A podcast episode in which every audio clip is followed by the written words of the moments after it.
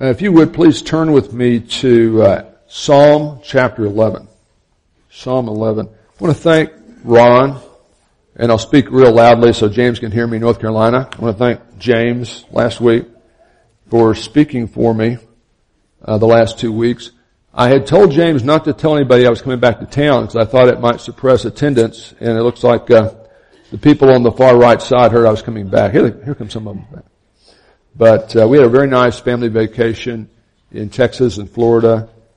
But uh driving through Louisiana last Sunday, headed back this direction, is when we heard about the uh, three peace officers in Baton Rouge uh being shot and killed. And a week prior to that, we had driven from Debbie's sister's house in southeast Texas right through Baton Rouge to get to the panhandle of Florida, and there'd already been the unfortunate police shooting of an unarmed person. When that happens, that person should be prosecuted to the full extent of the law, but we're a nation of law. We don't lynch policemen, just like we shouldn't lynch anybody until it's fairly adjudicated. But um, the night before we drove from southeast Texas to Florida, all that the news had was about the violence Uh, reaction, violent reactions in Dallas and in Baton Rouge to the police events earlier, and I, I'm thinking we're going to drive right through that tomorrow. So we left early and got through it, but a week later we're heading this way and we heard about that. So, uh, you know, so when I heard that, I know I'm no different than any of you. It's horrific. It just, I just felt like I got kicked in the gut. I didn't know whether to cry, and I'm driving seventy-five miles an hour, you know, on the interstate, whether to cry or just to get physically ill or both, and I actually didn't do either one. But uh so I got back this week and thought about it. I thought, you know, this might be a good time to take a one-week break from our series and look at Psalm eleven and think about what it talks about, namely, how should Christians respond when our society is in spiritual and moral freefall? And in my opinion, there's no doubt that's the kind of society we're living in today. That's the kind of society that David was speaking to and about in Psalm eleven. So God's Word does speak relevantly to us, and I hope that um, this review of this psalm can help you as much as it's helped me this week as I've thought about it. It's our uh, custom here to pray in a special way for our teachability to God's Word, but also for our troops, our peace officers and our firefighters, and the, the status quo now. Uh, the old joke is, you know, status quo is a French word for the mess we's in. And uh, somebody on the news said that recently. And my dear wife, you know, she goes, I thought you made that joke up. Because I've been saying it for thirty years. I said, no, I heard like, I heard somebody at seminary say that. I didn't make it up. All the ones you actually think are cute or interesting, I didn't make up. I just stole from somebody else. But Uh, you know, our status quo is such that when we say we're not just praying for troops, but peace officers, right, Jane? That makes a lot of sense, doesn't it? Uh, because those people put their lives on the line every day, as do our firefighters. So let's pray in a special way, uh, for those folks. And there's a, there's a picture of the three peace officers who were shot a week ago today in Baton Rouge. Uh, it's ironic that one of those is African American. Uh, if you Google, uh, information about Montrell Jackson, just a big-hearted guy, kind of like Hoss on Bonanza. Lots of pictures of him with kids, white, black, yellow, brown, in the community. Uh, and uh, he was assassinated a week ago. Of course, you know, we believe in a God whose plan includes even the black parts of the mosaic tile, and ultimately it all fits into his purposes. But at a human level, it's just Uh, a horrific thing. But I think Psalm eleven speaks to this. It can help us. And so let's pray that will happen today, despite the teacher. But also let's pray, as we always do, for our troops, our peace officers, and our firefighters. And uh, Steve Skinner, would you lead us in that direction, please? Thank you. Um, let me read Psalm eleven from the New American Standard Bible. Derek read it from the N I V earlier. As we work through this passage in a moment, I'm going to use kind of an expanded translation that I think will be helpful in pulling out some nuances from the original. But let me just read it uh, as our baseline from uh, the New American Standard Bible. For the choir director, a Psalm of David. In the Lord I take refuge. That's a separate statement. That's an umbrella over everything else. Now, he says, how can you say to me, flee as a bird to your mountain? For behold, the wicked bend the bow. They make ready their arrow upon the string to shoot in darkness at the upright in heart. If the foundations are destroyed, what can the righteous do? Just give up. Just panic. Stop. Pout. Drop out. Full stop. Here's the important part of the psalm. Here's the truth behind the statement of trust. Even in the worst days of the American Republic, the Lord is in His holy temple, and the Lord's throne is in heaven. That's above the United Nations, Washington, D C, Oklahoma City, the Kremlin, or anything else. His eyes behold. He's, he's not asleep. He's aware what's going on. And His eyelids test. He holds us ultimately personally accountable to Him. The sons of men. The Lord tests the righteous and the wicked. And the one who loves violence, what's, atti- what's God's attitude toward ISIS? It says here, the one who loves violence, his soul He, at the depth of his being, hates. Upon the wicked He, God, will rain snares in time, and in eternity, fire and brimstone and burning wind will be the portion of their cup. For, because, this is all going to happen because, regardless of the unfairness of life now, including car wrecks and drunk drivers uh, that kill people, and cancer, and ISIS, and people who target police officers, the Lord is righteous, and He loves righteousness, and the upright will behold His face. Let me describe just a bit of our status quo today in the world and in the United States. This past November, Muslim extremists attacked Paris, France. They killed one hundred thirty civilians and wounded three hundred fifty-two. This past December, two Muslim extremists in San Bernardino, California, killed fourteen people at an office Christmas party and injured many more. Uh, just last month, the second week of June, one Muslim extremist attacked a nightclub in Orlando, Florida, killed fifty people, wounded fifty-three more.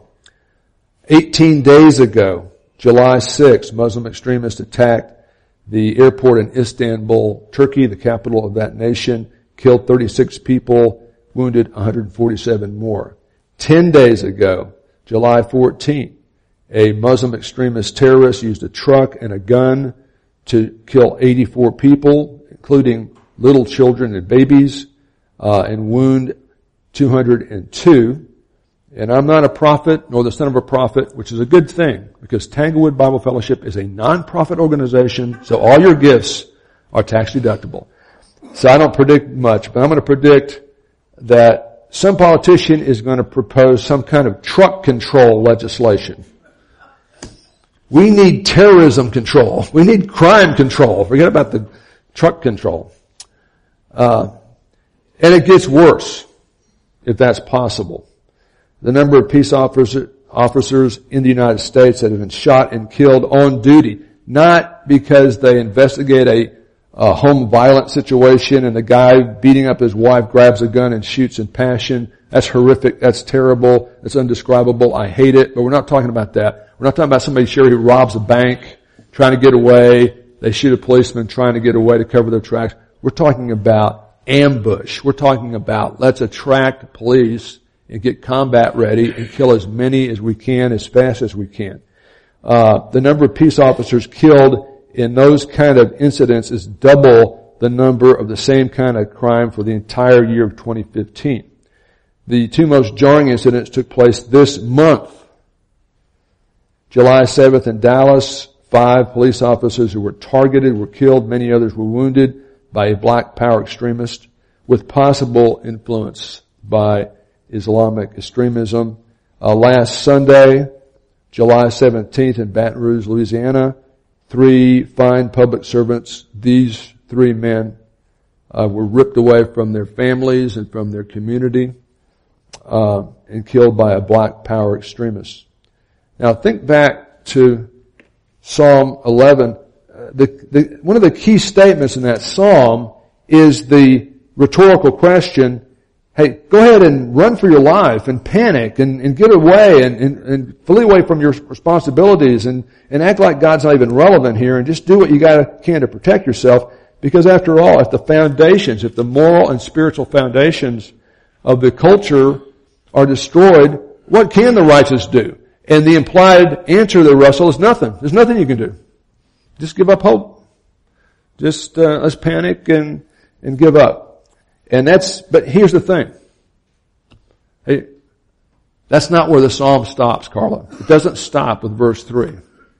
Verse four and through verse seven is going to give us uh, a plan. It's going to give us a concept of what we can do. In other words, when cultural chaos and horrific crimes are the order of the day, what can Carol Wanzer do? What can uh, Zane Britton do? What can Rodina do? What can Carolyn do? What can Steve do? What can Brad do? Well, there's actually a lot of things we can do. And this psalm's going to tell us, and the Word of God is going to speak to us directly on this. And this isn't the only place in the Bible that talks about stuff like this. But this is one of the more uh, concentrated ones. So let's look at Psalm eleven this morning briefly. It breaks down, the seven verses break down into uh, three parts. First, we have a statement of core conviction by a believer. His name's David. You've heard of him. He was the second king of Israel. Uh, he had his moments of carnality, adultery and murder, you know, probably not really good on your resume. And yet God uses all kinds of flawed human raw material to accomplish his purposes. The Bible says, for by grace, and that word means unmerited favor. Favor from God you don't earn or deserve, and you can't unearn or undeserve. For by grace are we saved through faith. Not by works, but faith in Jesus Christ. And our salvation is not from ourselves, it's the gift of God. David is a good example of salvation by grace, because if it was by works, he wouldn't have made it. Okay? He wouldn't have made it.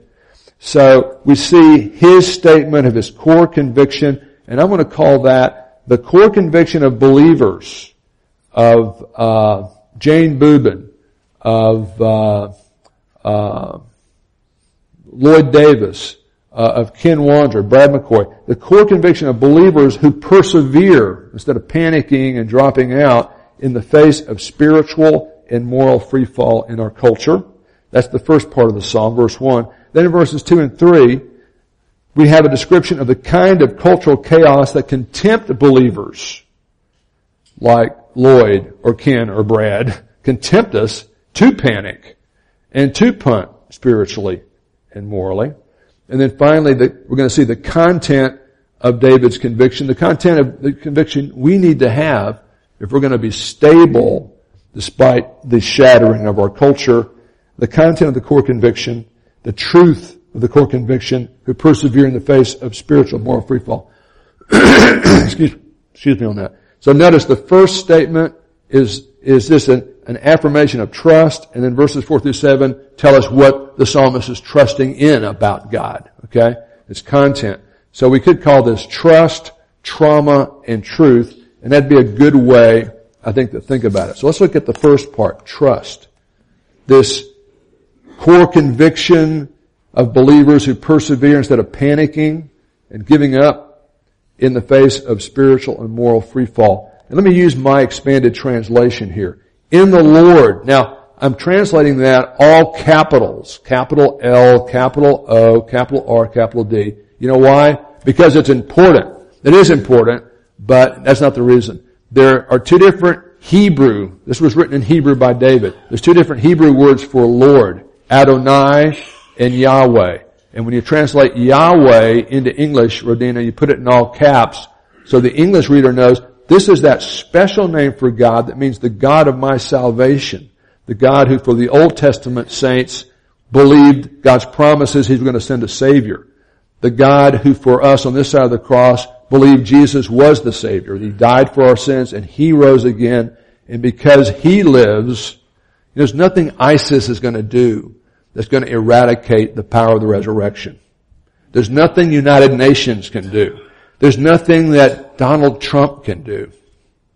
There's not any, even Hillary can't annul the power of the resurrection. Okay? So that's, that's important to know. in the Lord, in the God of my salvation. For David, the, the pulpit represents Christ dying for our sins and paying our sin debt and rising again. The Old Testament folks were living before that, but they had a glide path of promises in Scripture pointing them to a promised Savior. For those of us on this side of the cross, we have a provided Savior we look back to. So David is an Old Testament believer. He's speaking to us as New Testament saints. He's over here. We're over here. We're all in one big family. And he's saying, I'm not going to panic. It's tempting to, and there's lots of reasons. I can give you a hundred reasons for panicking. But my bottom line is, and where I stand is in the fact, Tom, that in Yahweh, the God of my salvation, I've trusted that Jesus died for my sins and rose again, and that I'm going to get to go to heaven because of Him. I've trusted Him for eternal life, and I can't trust Him in the face of uh human depravity. Um, doesn't add up. If you're trusting Him for eternal problems, we can also trust Him for temporal problems. In the Lord, the God of my salvation, I have put my trust. That's it. Bottom line. This is a believer deciding to believe. He believed in the Messiah. Now he's going to believe for eternal life. Now he's believing in the Messiah's power to help him through eternal life in the face of death and illness and terrorism and police being shot and more to come, I'm sure. Uh, so how can you say to me, now the Hebrew doesn't say this, but this is the impact of it, get out of town now. Run away from your responsibilities, get as low as possible, and uh just hope for the best. You know, just kind of hold on to yourself and uh watch out. Punt your responsibilities.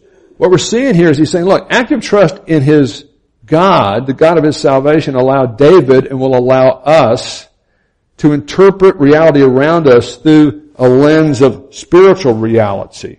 We need to kind of pre-decide not to, to doubt, pout, and drop out the next time a big one hits, and it's coming. Everybody in this room is either in a crisis, just coming out of a crisis, and this is the worst part, or just about to what? Go into a crisis, okay? And a lot of people want to build their spiritual battleship right in the middle of their next hurricane. That's a terrible time to start building a battleship. You, they never build battleships in the middle of hurricanes. You got to build it before the hurricane comes, or as soon as you can during it. And so I think that's what this psalm is talking about. This, read this as if verse one is totally detached from the rest of the psalm. It's like an umbrella. The bottom line is, I've taken trust in the Lord, so don't tell me to give up on God or to give up on my responsibilities and my family, my church, my country, my job. I mean, I'm going to keep on trusting and obeying the Lord no matter what happens, because He outranks ISIS, Hillary Clinton, and Donald Trump, or Barack Obama. And the Lord, I've taken trust, taking my trust, taking my refuge. Don't tell me to give up. Don't tell me to punt. I'm not going to do it. I'm deciding not to doubt my doubts. I'm deciding to doubt my doubts, not to punt when things are inexplicable all around me, and they are inexplicable. I'm sixty-three years old. I know I look older than that. But I checked my birth certificate last week when I was, I checked my, asked my mother. She said, yeah. She's, uh, she's twenty-five years older than I am. So she's what? I'm uh, sixty-three. So she's, uh, eighty-eight. Is that right? Yeah. I don't do math very well in front of people anymore either, but I used to. I'm losing that too. So let's go from our core conviction here to, uh, you know, there's that chart I wanted to show you. It would have been nice if I'd done it in a timely manner, but we're talking about that, the word for God here in verse one, the Lord, all caps, means the God of our salvation, the God who enters into covenants and promises with individuals because He loves us individually. I think the most important verse in the Bible is probably John three sixteen. You know, there's some hard things to understand in the Bible, but the main things are plain things and they get repeated a lot. And you know John three sixteen? God, the Father, loved the world so much that He gave His Son. The second person of the Trinity becomes the God-man Savior for us. And what does He ultimately do? Live a perfect, righteous life, die to pay our sin debt on the cross, and validate all that by rising again from the dead. Nothing in current events, cancer can't do this, ISIS can't do this, the election process can't do this. We'll eradicate that. That's the gospel. That's the good news, that God loved us and Christ has done the work of redemption for us. And uh, that's where you start the Christian life. And then after that, you're supposed to live for the one who died for you. We don't live for the... Ron did a very nice job of emphasizing that good works that are commanded in Scripture aren't the cause, they're the effect of this relationship. They're not the root of our salvation, they're the fruit of it. And frankly, an active trust that kind of gives God the benefit of the doubt when you really can't figure out how what's happening to you makes sense. That's what faith is. It's you saying, God, you know better than I do, and this has happened. I never thought it would happen. Never thought I'd be in this situation. But I'm going to hold on to you. I'm going to continue to trust and obey you and do it one day at a time. That's all anybody can do anyway. Even when you think it's good, it's not really that good. It's very, very, very tenuous situation we live in under this planet, under the sun on this planet. Okay, let's go from our core conviction of believers who persevere instead of panic to the kind of cultural crisis, and I read all of those things earlier, that can tempt believers, including you, including me, to panic and punch spiritually and morally in the face of all this disaster. And again, this is an expanded kind of a translation, almost a paraphrase, but this is the way I would render it. Watch out, David. And the people talking to him are his friends. They're, they're trying to give him good advice. Sometimes your, sometimes your friends can give you bad advice. Sometimes your spouse can give you bad advice. Sometimes the wisest thing you can say to your spouse is, no, dear.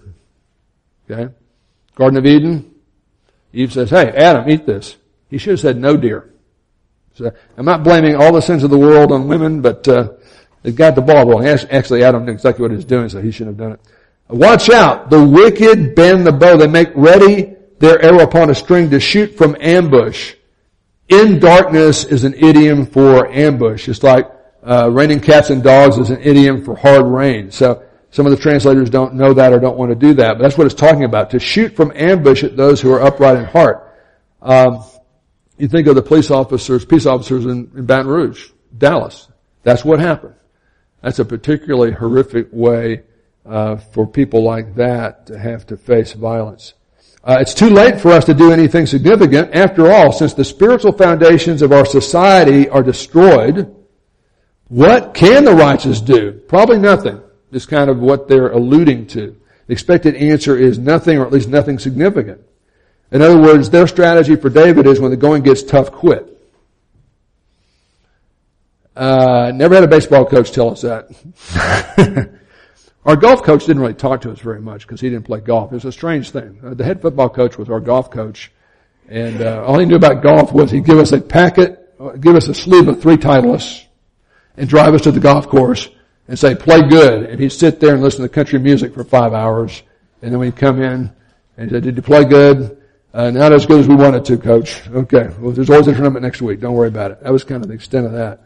I mean, really, it was weird. But uh, and then... Uh, That didn't work, so they had the head basketball coach be the golf coach, and he had us giving him golf lessons, but he had a congen- congenital shank, and we're hitting off the hosel, and the ball goes sideways, so that was my fault, because I couldn't teach him how to make contact. But then again, then I met this girl in high school that I eventually married. Her name's Debbie, and at that time my family owned a driving, small driving range where you hit golf balls in Beaumont, Texas, and uh, so I took my girlfriend out to the driving range, uh, because I'm working at the driving range that one night, and all the customers leave, so I said, hey, let's see how, let's, let me teach you how to hit, hit a golf ball. So we went up there to the old rubber tee, you know, and had this big old driving range, uh, driver thing, and, uh, got her lined up, got her square and everything, and she picked the club up and whiffed it, and picked it up and whiffed it, and literally, I, I worked with her for like ninety minutes, I could not get her to make contact. So, at that point I said, I can no longer take this person seriously. But, uh, you know, she had so many other appealing qualities, I ended up marrying her. But, uh, next time, I'm only going to marry somebody who can make contact with a golf ball. I'm just telling you, that's what it is. Yeah, so, this is a bad crisis we're in. There are several times in David's life, he doesn't tell us exactly what portion of his life he's talking about here. I personally think this is when his son, Absalom, rebelled against him and got him kicked kicked David out of his capital momentarily, and it looked like the bad guys were going to overthrow David, who was clearly God's anointed. Everybody has their critics, including David, including the Lord Jesus. But uh, there, his advisors are saying, just get out of Jerusalem, which he did do temporarily, but only as a tactical withdrawal with the full intention of taking his responsibility back, because that was his his uh, calling from God. So when the going gets tough, get out of town, forget about your faith, your family, your responsibilities, just run away and watch out for yourself while there's still time. Now, it's very important to notice the Psalm doesn't end there. It doesn't end with the end of verse three, does it? Although verses two and three are well-meaning advice from people with no faith, telling a believer just to put his faith and everything else and, and do the best you can with what you got. But here's the thing, uh, and boy, we see this so much in our country today. Cultures and whole countries can reject and even vilify moral and spiritual reality. When the foundations are broken, uh, what can the righteous do? It becomes hard. Because when all the elites are convinced none of the basic things we know are true as believers, as Christians, they're either not, not only not true, they're actually bad and repressive and, uh, not inclusive enough and all this garbage, uh, it becomes difficult, uh, for people of faith, uh, to do the right thing. But here's the weird thing. This is obviously bad news, okay? But, uh, as much as I love my country, I'm very patriotic, uh, in many significant ways, over the last fifty years, the spiritual and moral foundations of the United States of America, uh, have been broken. They've been denied and even now vilified by the majority of the elites on both sides of the aisle. This is not one party's problem. But you see this in the leaders of government, education, media, both news and entertainment. They have a whole different worldview. They have a whole different set of priorities. And they actually think they're doing the right thing.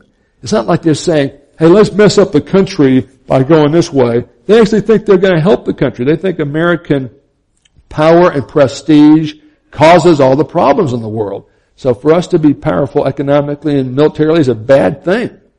Uh, so they actually think it's good for the world for us to go down the tubes. Um, and I may be paranoid, and I probably am a little bit, but I'm not always wrong. But I think there's going to come a time fairly soon where these foundational truths of reality, of spiritual moral reality, are not only going to be rejected by the elites, they're going to be essentially criminalized. It's going to happen sooner or later at the, the, the in the direction we're going.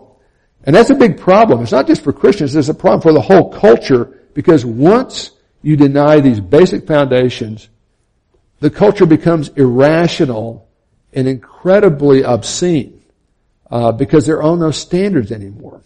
And I could give you just a couple examples, but I like the analogy of, uh, do you realize it's against federal law to destroy alligator eggs? Do you know that? It's against U S federal law to destroy alligator eggs. But since nineteen seventy-three, it's not only legal to abort ba- human babies in the womb, it's a constitutional right. You can't, don't touch the alligator eggs. But if you want to abort a baby, that's fine, you know. Um, we live in a culture where the statement, all lives matter. We've had major people running for office who tried to say all lives matter, and then they apologized for daring to be so offensive, they made the statement in public that all lives matter. When you live in a culture where a statement like all lives matter is offensive, you're living in an irrational culture. How do you get there? By denying the moral and spiritual foundations. Once you deny that, just everything spins out of control. Uh, Fort Hood, you know, the guy is spouting out Arabic statements from the Quran as he's shooting people at Fort Hood, and that becomes described as workplace violence. That's irrational. But that's, that's really the way they see it. They really see it that way because they've taken the lenses off, and you won't believe how fuzzy you are. The older I get, the worse my vision is. When I have both eyes open, I only use this eye anyway. But now it's just, the room is almost spinning. It's gotten so bad. But with my lenses on, I'm halfway decent. But yeah, that, if you wonder why smart people, people with high I Qs that go to Harvard and Yale can have the positions they have, it's because they live in an irrational universe and their assumptions are completely different than ours, and they're based on nothing. They're based on nothing. It's just based on fantasy land. Alligator eggs are more important than human babies. All lives matter is offensive and racist. And a guy who's, who's clearly an extremist in a particular religion spouting Uh, passages from the Quran, Uh, I like to say how many Methodist suicide bombers we had recently in the world. And I'm not even a Methodist. But there are no Methodist suicide bombers. You know what? Why? They got a different worldview. They got a Christ-centered worldview. They don't do stuff like that. Um, here's the thing. Allow me to uh, quote two national leaders. And I'm not talking about Hillary or uh, Donald Trump. Uh, some of you heard me say this on a Wednesday a while back, but early on in the primary po- uh, process, uh, somebody at Halliburton told me, not Halliburton, at Cameron. I don't work at Halliburton anymore. Uh, neither do any of you, but uh, that's a whole different thing. But uh, I do work part-time at Cameron. I had somebody at Cameron tell me uh that Donald Trump was in the Bible. And I said, really? Uh and they said, yeah. You know, it says in First Thessalonians, the trump shall sound. So I'm talking about a trumpet, not a person. But let me quote a couple of American uh, leaders, and I'm not talking about Hillary or Donald. I'm talking about uh, Thomas Jefferson and uh, John Adams. And I know you know this, but Thomas Jefferson uh, has an amazing resume. He was our first Secretary of State, our second Vice President, and our third President. That's pretty good there. And um, let me quote him. Thomas Jefferson, all the elites tell you he was a deist. He sounds like a little bit more than a deist here. I don't think he was a born-again evangelical Christian, but he says, and this is actually chiseled into the side of the Jefferson Memorial, so it's going to be hard for them to, to erase that, but it's probably going to happen because this will be unconstitutional very soon, possibly. Jefferson said, can the liberties of a nation, and he means ours, be thought secure, the liberties, like the First Amendment, when we have removed their only firm basis. Now, what's the firm basis for our liberties according to Thomas Jefferson? And he's not part of the Tea Party. He's not part of the ultra-conservative conspiracy. Let me read it again. Can the liberties of a nation be thought secure when we remove their only firm basis, a conviction in the minds of the people that these liberties are the gift of God? We hold these truths to be self-evident that all men are created equal, endowed by their Creator with certain unalienable rights. Among these, life, liberty, pursuit of happiness. Uh, that they may not be violated, that our liberties may not be violated, but with His wrath. Indeed, I tremble for my country when I reflect that God is just and that His justice cannot sleep forever. That's what Thomas Jefferson said. Uh, nobody running for president will tell you that now, but it still is true. Now let's go to John Adams. And it's interesting.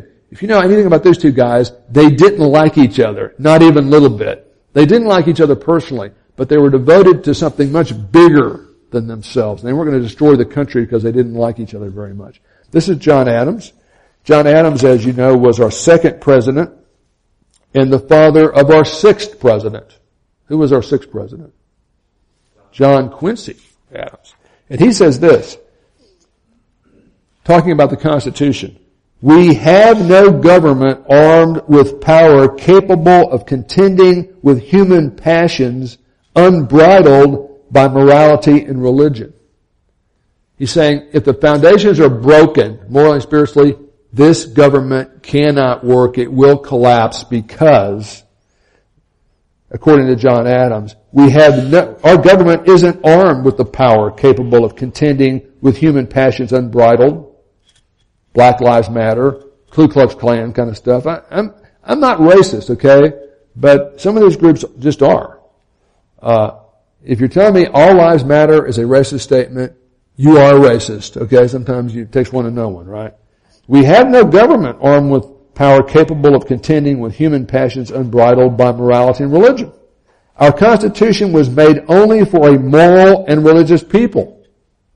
It is wholly inadequate to govern any other. He's saying when the foundations are broken, it's all going to fall apart. And that may happen, but we can't fall apart. Okay? You're going to keep loving the Lord? You're going to keep loving your family? You're going to keep trying to do the right thing? As long as there's breath in you? That's the plan. That's the plan. Uh, as Psalm seventy-three says, who have I in heaven but thee? And beside thee I desire nothing on earth. My heart and my flesh will fail. but thou, O Lord, art my portion forever. So, yeah, our society is in moral and uh, spiritual free fall. Our nation is very much in jeopardy, at least the nation we've known in its existence. But God's Word speaks to us, and I'm so thankful this psalm doesn't stop with verse uh, three, because the key to the thing hangs at the back door. Look at verses four through seven. Here's the content of David's trust. And this has got to be the content of Carol's trust and Mimi's trust and uh, Tom's trust and Brad's trust in the days ahead. It should have been anyway. It should be all the time. Because you're either in, coming out of one, and about to go into crisis. That's just the way life is. So this is the content of his conviction. And basically we see four things, specific things he's thinking about God. Number one, he believes and he knows that God sees things in your life and all around you from a different perspective than we do or can. We cannot see all the ten trillion pieces that God sees as he sees how that mosaic fits together. Derek can see maybe eighteen. I'm not as smart as Derek. I see maybe eight on a good day. And if I take my glasses off, I only see three. Okay? So you gotta work with what you got. Number one, God sees things from a different perspective we can't, and he's okay with it. Okay? It's all gonna work out in the end. Number two, God's aware of the unfair, injustice, unjust status quo we face now. He's aware of ISIS. He's aware of all the insanity that the elites uh have in mind for us that's irrational. He knows all that. So he, he understands our frustration. God will actively execute justice for his people in the future, and the God he's trusting in will ultimately and fully vindicate his people forever. It's not just now, it's forever he's factoring in. That's the way you gotta look at reality when you're a believer, because that's the way reality works. And, uh, if you think the nightly news is gonna tell you that, forget it. Oprah's not gonna tell you that. The, the Bible does, okay? So let's walk through those. Here's the core, here's the content of the core conviction of believers who persevere in the face of societal breakdown. And the first thing he says is this in verse four, the Lord, again, all caps, the God of my salvation that I'm trusting in for time and eternity is in his holy temple. And that outranks everybody else on earth. And his throne is in heaven. Derek, look up uh, Psalm one oh three nineteen. Psalm one oh three nineteen.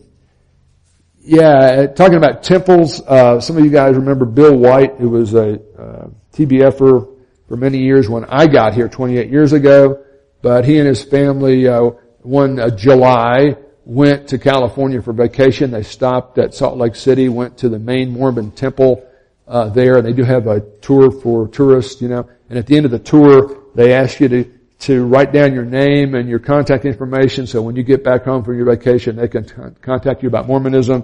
So Bill White, when he got to that uh thing he's supposed to fill out, instead of putting Bill White, Duncan, Oklahoma, he put Brad McCoy, twenty-five oh nine Virginia Street, Duncan, Oklahoma. So about a week later, I got a call from a very excited Mormon missionary who wanted to tell me about the Book of Mormon. So that was, that, that was and about a month later, Bill says, uh, did you ever get a call from a Mormon missionary? Did you get recently get a call from a Mormon missionary? And I went, you are the one, right? Because when the Mormon missionary, when I signed off, he said, but yeah, you visited the temple. You signed up, you know. So, no, nah, that wasn't me. Uh, Psalm one oh three nineteen. What does it say? Yeah, he just outranks everybody. Uh, you gotta read the end of the book, okay? Uh, there's an argument against the God of the Bible. It goes like this. If God were all good, he would want to defeat evil. And if God were all powerful, he could defeat evil. And look around. Evil isn't defeated. Therefore, there cannot be an all-good, all-powerful God. And that sounds like pretty tight logic, except there's a hidden premise in that deduction. Uh, there's a time limit. The way you should state that is, since the God of David's faith is all-loving, he wants to defeat evil. And since the God of David's faith and my faith and Derek's faith and the real God of creation and of the Lord Jesus Christ, since the real God is all-powerful, he can defeat evil, but it hasn't been defeated yet, so it's got to be coming. There's no way our God's going to put up with this forever. There's a limit to his justice, and because he rules from heaven, he trumps even Donald Trump. That's a good thing to remember, okay? That's verse four. Verse five. His eyes behold, his eyelids test. This is Hebrew poetry, so you have some parallelism there, but he's just saying God is aware, he's awake, he's not asleep, he's not unaware of your current crisis. He's not unaware of the fact the foundations are crumbling in the United States of America. God isn't an American. I'm a very proud American. Uh, I'm going to try to stay as nonpartisan this time as possible, but when you got a guy come up there and say, uh, you don't know who I am, probably, but let me tell you, I'm a Christian, I'm a conservative, and I'm an American, in that order, that's pretty good, okay? That's just me. But, uh, yeah, God's awake, God's aware, and sometimes, sometimes you wonder. I mean, things can happen to you like, why? How? Uh, you know, you've got to doubt your doubts. But God's aware, God's awake, and He tests the righteous and the wicked, and the one who loves violence, his soul hates. God's not just aware, He's going to hold every individual personal, personally responsibility, personally responsible to Him, to God, not to the Supreme Court, not to Barack Obama, not to Hillary Clinton, not to Donald Trump, not to a pastor of a church, nothing like that, but to God. Um, as I already mentioned, and Stan was happy to sh- shake his head earlier, yes, uh, the one who loves violence, his soul hates. There are one point six billion Muslims in the world. Billions, a thousand million. Uh, Doctor Pat Cate, uh, who is a missionologist who served in the Arab world for twenty-five years, estimates about five percent uh, of those good folks are potentially violent. five percent is a small percentage, but five percent of one point six billion is a huge raw number. Okay? Uh, so we do have a problem in that sense. But you know, it's easy to read that here and say, yeah, you know, God hates ISIS and He hates people like uh, the folks who are killing police officers. Well, He hates that kind of violence. But you know, He hates some of the stuff we do too. Kind of loves us but hates our sin. Uh, there's a statement in Proverbs, Proverbs six, sixteen through nineteen that says, there are six things God hates, seven that are an abomination to Him. Haughty eyes. Sometimes we Christians, sometimes we pastors can be self-righteous, can look down our nose at other people. You go into the convenience store, the gal there, single mother in there, has a bad choices with men and all kinds of stuff, and she's not very friendly when you buy your snow cone from her, you know, and you think, man, you know, when I was a kid, when I worked behind a counter, I had to be nice to the customer. Customer's always right. What do you expect? You know, she's not going to play by our, by our rules. You go in there with a self-righteous smirk. Uh, you may be guilty of the first thing God hates. Pride, haughty eyes, a lying tongue, hands that shed innocent blood, there's ISIS again there. A heart that devises wicked plans. A lot of times, some of the stuff we wish on people and think about people aren't not very righteous. Uh, maybe it's just me. Feet that make haste, just can't wait to run out and do, do evil. Sometimes mommy leaves, you stop, start talking different. You start texting different. As soon as mommy comes back, you're, boom, real sweet again. That happens with teenagers, even Christian teenagers. A false witness who breathes out lies. And the last one is, and a lot of times in Hebrew lists, the last one's the most important, one who sows discord among brothers. Now watch this. All of the other world religions have had major in-house squabbles and nasty splits and stuff that lead to hatred, slander, vitriol, that can split houses of worship and whole families. But in the two thousand year history of the Christian church, there's never been a single church split. There's never been an instant where a Christian has sinfully slandered another Christian. It's ne- it never happens. It happens all the time, and that's one of the things God hates. So, although I, I know it's at kind of a different level, go back to Psalm eleven. All I can see when I read verse five, the one who loves violence, his soul hates, is people like Osama bin Laden and those types, and I think that clearly is talking about that kind of person. But let's not get too self-righteous. Because God tells us other stuff He hates that sometimes we as Christians, we're not just capable of, but we actually do it. And I've certainly done some of that. And still sometimes attempted to and probably follow through with it. So that's not good. Number three, God sees things from a different point of view than us. He's aware of our unfair, unrighteous status.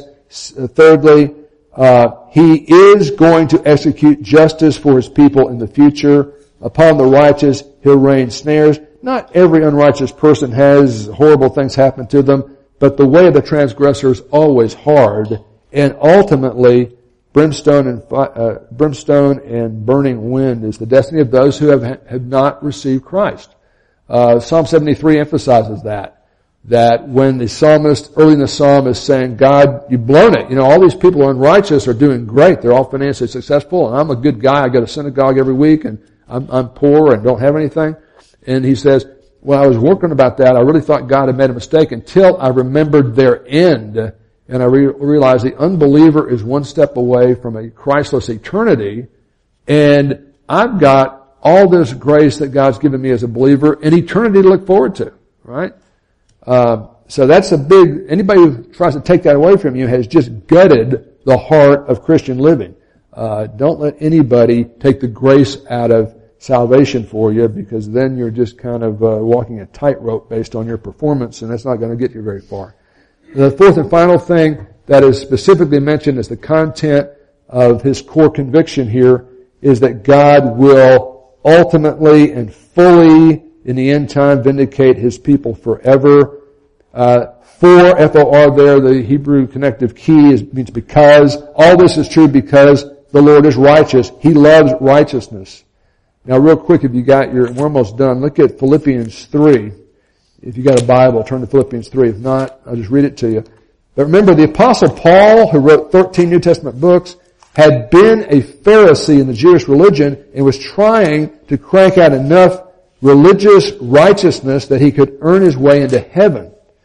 Now the problem with that is you can't, God doesn't grade on a curve. The problem is you can't be good enough to earn your salvation, which is why Jesus sent a, or God sent a Savior, Jesus, to pay the sin debt in our place, do the work of salvation for us so we could trust him for it and receive it as a gift. But Paul talks about that in Philippians three, and he says in verse nine, after talking about all the things he tried to do to be righteous enough, to be good enough, to be saved by his own good works, until he realized he couldn't be good enough, he was a sinner, he needed a Savior, he tr- trusted Christ as Savior. He said, as a believer now, I'm found in Christ, not having a righteousness of my own based on my performance, my obedience to the Old Testament law, but that, the kind of righteousness which is a gift given through faith in Christ. When we believe in Christ, his righteousness is imputed to us, put on our account. We're seen as just as righteous as he is. That is the righteousness which comes from God on the basis of faith. And so ultimately, don't plug, go back to Psalm eleven, don't plug in performance or behavior modification here, Steve. This isn't talking about that. The righteousness he loves is this gift of perfect righteousness we receive through Christ. He sees us in Christ.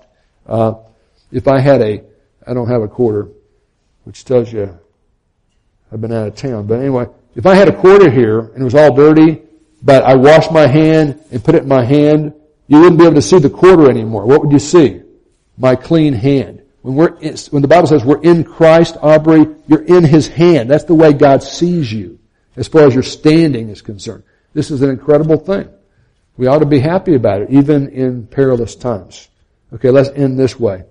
In perilous times like these, Christians should punt panic, even though it's awfully tempting to totally panic, and positively persevere, even when the spiritual and moral foundations of a society are destroyed. Believers in the Lord Jesus Christ can and should continue to build our lives, our families, and our churches on those truths, those fundamental truths, even though they're vilified and denied and maybe even criminalized at some point. As we trust and obey the Lord, walking with him one day at a time. You just give him everything you got, even if it's just a little bit. If you can't do it one day at a time, do it one second at a time. That's what you do. And he'll give you the power to do that. Even when our society's in the midst of the inherent degradation caused by spiritual and moral freefall, all the social problems that come out of this stuff, uh, we can be encouraged by actively embracing a divine viewpoint perspective on reality. And I, you know, this this statement is really helpful, I think. You know, life now is real, and it's important. Okay, don't let any preacher tell you now is not important. The only thing that counts is heaven. Life now is real, and it's really important, but it's not ultimate, and it's only temporary, right? Uh, By sandwiching the trauma we're facing. As a nation, maybe you've had trauma. We have people in this room who've had great trauma inflicted on them because of circumstances that have happened to them. Uh, when you're living in traumatized times, I think this psalm is saying, sandwich the trauma between trust and truth, and we can be stable, even though we're going to be sobered by some of the things the world will throw at us, and we can continue to love the Lord and others and believe and behave consistent with that faith. Okay, let's have a word of prayer. Father, we do live in perilous times. We don't want to paint a blacker picture than exists, but we don't want to deny the status quo either. But we know your light shines brightest against a dark background. And so I pray that uh, regardless of how our beloved America continues to spin, what direction that uh, it goes into, short of a, a profound national revival, it may be too late to get what we had. But regardless of that, Uh, each one of us can resolve today to put our trust in the Lord, the Lord of our salvation, and to rest in you. Uh, I pray for anyone this morning who's in this building and they've not very specifically and intentionally put their faith and trust in the Lord Jesus Christ for their salvation. Lord Jesus, uh, I'm a sinner. I've broken your rules. I break my own rules at my worst. Uh, I've, I've done that. It's my fault. And I can't fix it by trying to go to church more or trying to do good works or trying to do certain rituals or being baptized or circumcised or uh, uh, catechized or whatever it might be. I can't save myself, but I believe Jesus came to save me. He paid for my sins. He's my Savior. He did the work necessary to get me to heaven by dying for my sins and rising again from the dead. And I put my faith and trust. I accept Him. And Him alone is my Savior. If that's your prayer today, welcome to the family. For the rest of us who have trusted Christ in that way, uh, Father, help us to kind of renew our vow to rest in you, even as we try to shine our light just as brightly and Christ-likely, Christ-likely, uh, likenessly, I guess that's a word, as we can. Uh, I thank you, Father, for each one who's here this day. I know a lot of people are traveling this weekend. We do pray for safety as they travel to and from. And we also pray for our children who are about to share some of the things they've learned uh, this summer. And we thank you for uh, them and their families and the people that have worked so uh, uh, consistently and well to teach them during this super summer, this uh, this summer. We thank that. Thank you for that, and ask that you'd uh, give us your power to believe and apply the truth we've seen this morning. In Jesus' name we pray. Amen.